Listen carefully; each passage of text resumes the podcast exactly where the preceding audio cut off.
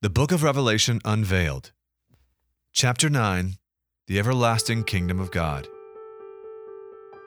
Jesus tells us to pray to our Heavenly Father, Your kingdom come. Matthew 6, verse 10. He also tells us, Seek first the kingdom of God and His righteousness. Verse 33. What is the kingdom of God that it should be our highest priority in life? Is it simply a new or different administrative system directed by faithful servants of God? Or does it exceed our previous concepts of what a kingdom is? The Apostle Paul went right to the heart of the matter by explaining that flesh and blood, physical human beings, cannot inherit the kingdom of God. 1 Corinthians 15, verse 50. The kingdom of God is the family of immortal beings, God and all his children. Those whom God adds to his family will inherit and oversee all things God has created. Revelation 21, verse 7.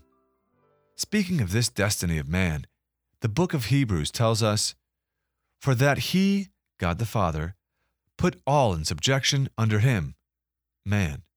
He left nothing that is not put under him. But now we do not yet see all things put under him. Hebrews 2, verse 8. Revelation 21, verse 22, describes the time when all things will be under those who enter the kingdom of God. How then does a human being enter the kingdom? Paul explains This perishable body must be clothed with the imperishable, and what is mortal with immortality. And when this perishable body has been clothed with the imperishable, and our mortality has been clothed with immortality, then the saying of the Scripture will come true Death is swallowed up, victory is won. 1 Corinthians 15, verses 53 through 54, Revised English Bible. The kingdom of God is something human beings can enter only by receiving the gift of eternal life as children of God. Notice something essential for receiving the gift of eternal life. At that time, disciples came to Jesus saying, Who then is greatest in the kingdom of heaven? Then Jesus called a little child to him, set him in the midst of them, and said, Assuredly I say to you, unless you are converted and become as little children, you will by no means enter the kingdom of heaven. Therefore, whoever humbles himself, as this little child, is the greatest in the kingdom of heaven. Matthew 18, verses 1 through 4. A necessary conversion, a transformation of our way of thinking, is needed. This transformation is possible only through the kind of humility that produces genuine repentance, which, after acknowledgement through the ceremony of baptism, can be completed through the gift of God's Spirit working in our lives. Acts 2, verse 38. As mankind's Savior, Jesus Christ of Nazareth paved the way for us to inherit the kingdom of God by opening the door of eternal life through the forgiveness of sin. That required his first coming to be devoted to teaching and explaining repentance and allowing himself to be crucified for the sins of humanity. That is why Mark wrote After John was put in prison, Jesus went to Galilee, proclaiming the good news of God. The time has come, he said. The kingdom of God is near. Repent and believe the good news.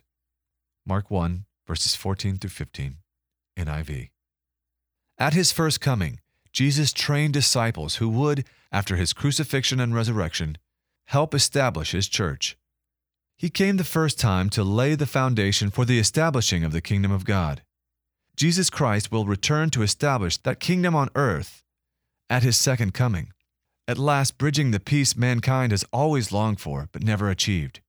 At that time, the firstfruits of God's spiritual harvest, James 1 verse 18, John 4 verses 35 through 36, will receive eternal life and enter the kingdom. These spiritual firstfruits will then reign with Christ until the last phase of God's judgment, when the final separation of the righteous from the wicked is complete. Revelation 21, verse 22 describes at that point a new and dramatically different heaven and earth. Revelation 21, verse 22 describes at that point a new and dramatically different heaven and earth. It is also at that point that all children of God, all who inherit eternal life in the kingdom of God, begin to experience the fullness of their salvation, what will it be like? The community of God's children. Now I saw a new heaven and a new earth. John writes about the new transformed heaven and the new transformed earth. Now I saw a new heaven and a new earth. For the first heaven and the first earth, in their former state, had passed away. Also there was no more sea. Then I, John, saw the holy city, New Jerusalem, coming down out of heaven from God, preparing as a bride adored for her husband. Revelation 21, verses 1 through 2. This description of God's immortal children is that of a family community grown large enough to inhabit a city, 1,500 miles square and equally as high. Verse 16 NRSV. This community is described as a bride, the Lamb's wife, verse 9, who will be subject in everything to Christ as her husband, Ephesians 5, verse 24. This wonderful city will be the home of God's family he will dwell with them, and they shall be his people. Revelation 21, verse 3. The peace, harmony, and contentment in the family community of the saved will be so great that there will be no death, nor sorrow, nor crying. There shall be no more pain, for the former things have passed away. Verse 4. All who previously chose to reject the way of life that produces love, peace, and cooperation will already have perished in the lake which burns with fire and brimstone, which is the second death. Verse 8. God describes the nature of the city of New Jerusalem. It is depicted as having been built of the finest and most valuable materials. It is exquisitely adorned like a bride wearing the finest of jewelry. It reflects the very glory of God. Verses 9 through 11, 18 through 21.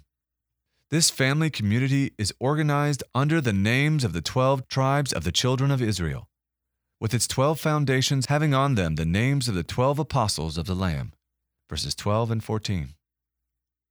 Clearly, this is the end result of what God began with Abraham, the father of the family that became ancient Israel. And that was only a forerunner of the eternal family, the family of all those who believe. Romans 4, verse 11. The light illuminating from Jerusalem comes from God. Revelation 21, verse 24. Nothing that defiles or causes an abomination or lie will ever be allowed to enter it. A summary of the story of man. When God created Adam and Eve, the first human beings, he placed them in a garden with the tree of life. The fruit of that tree represented the way of life God wanted them to accept and follow. But near the tree of life was another tree, a tree whose fruit represented a mixture of good and evil. God commanded them to avoid the second tree. He would have preferred to spare them from reaping the fruits of the way of life that is a mixture of good and evil. But Eve's curiosity overwhelmed her. She yielded to the deceptive influence of that serpent of old, then persuaded Adam to join her in tasting the fruit of evil. All of mankind has followed them in that choice. The end result is the nearly unimaginable human tragedy depicted in the book of Revelation. But God is in no way defeated by this turn of events. He planned and intends to complete the redemption and salvation of all who will repent. When all is said and done, the community of the repentant people will fill the vast city of Jerusalem described in chapter 21. In Revelation 22, we see the community of the saved in a setting similar to that of Adam and Eve. In New Jerusalem is a river flowing from the throne of God and of the Lamb down the middle of the great street of the city. On each side of the river stood the tree of life. Verses 1 through 2 in NIV. The biblical story of man begins in the Garden of Eden with his rejection of the tree of life. It closes with God's immortal family dwelling together before his throne while enjoying the fruits of the tree of life. It is the kind of fruit, the product of righteous relationships, that will make eternal life worth living. John writes, The angel said to me, These words are trustworthy and true. The Lord, the God of the spirits of the prophets, sent his angel to show his servants the things that must soon take place. Verse 6 NIV. Our world is confused and deceived but it won't forever remain that way. Jesus Christ gave us the book of Revelation to inspire confidence, hope, and a clear purpose in life to all those who believe and serve the living God. Jesus himself personally utters Revelation's closing message And behold, I am coming quickly, and my reward is with me, to give to everyone according to his work. I am the Alpha and the Omega, the beginning and the end, the first and the last. I, Jesus, have sent my angels to testify to you these things in the churches. I am the root and the offspring of David, the bright and morning star. Verses 12 through 13 and 16. John ends with these words Amen. Even so, come, Lord Jesus. The grace of our Lord Jesus Christ be with you all. Verses 20 and 21. This wonderful future can be yours you too can become one of God's immortal children, a member of His eternal family in the kingdom of God. You must, however, experience true repentance, receive God's Spirit, and learn how to keep the commandments of God by refusing to be entangled in the ways of this present evil world. Acts 2, verse 38, Revelation 12, verse 17, and 2 Peter 2, verses 20 through 21. To learn more about how you can accomplish this, be sure to download or request your free copy of the Ten Commandments, What is Your Destiny, and The Road to Eternal Life. And for a broader look at biblical prophecy, please be sure to download or request United States and Britain in Biblical Prophecy, The Middle East in Bible Prophecy, Are We Living in the End Time, and You Can Understand Bible Prophecy. Thanks for listening to The Everlasting Kingdom of God Chapter 9 of the booklet, The Book of Revelation Unveiled. For the rest of this booklet, please visit ucg.org.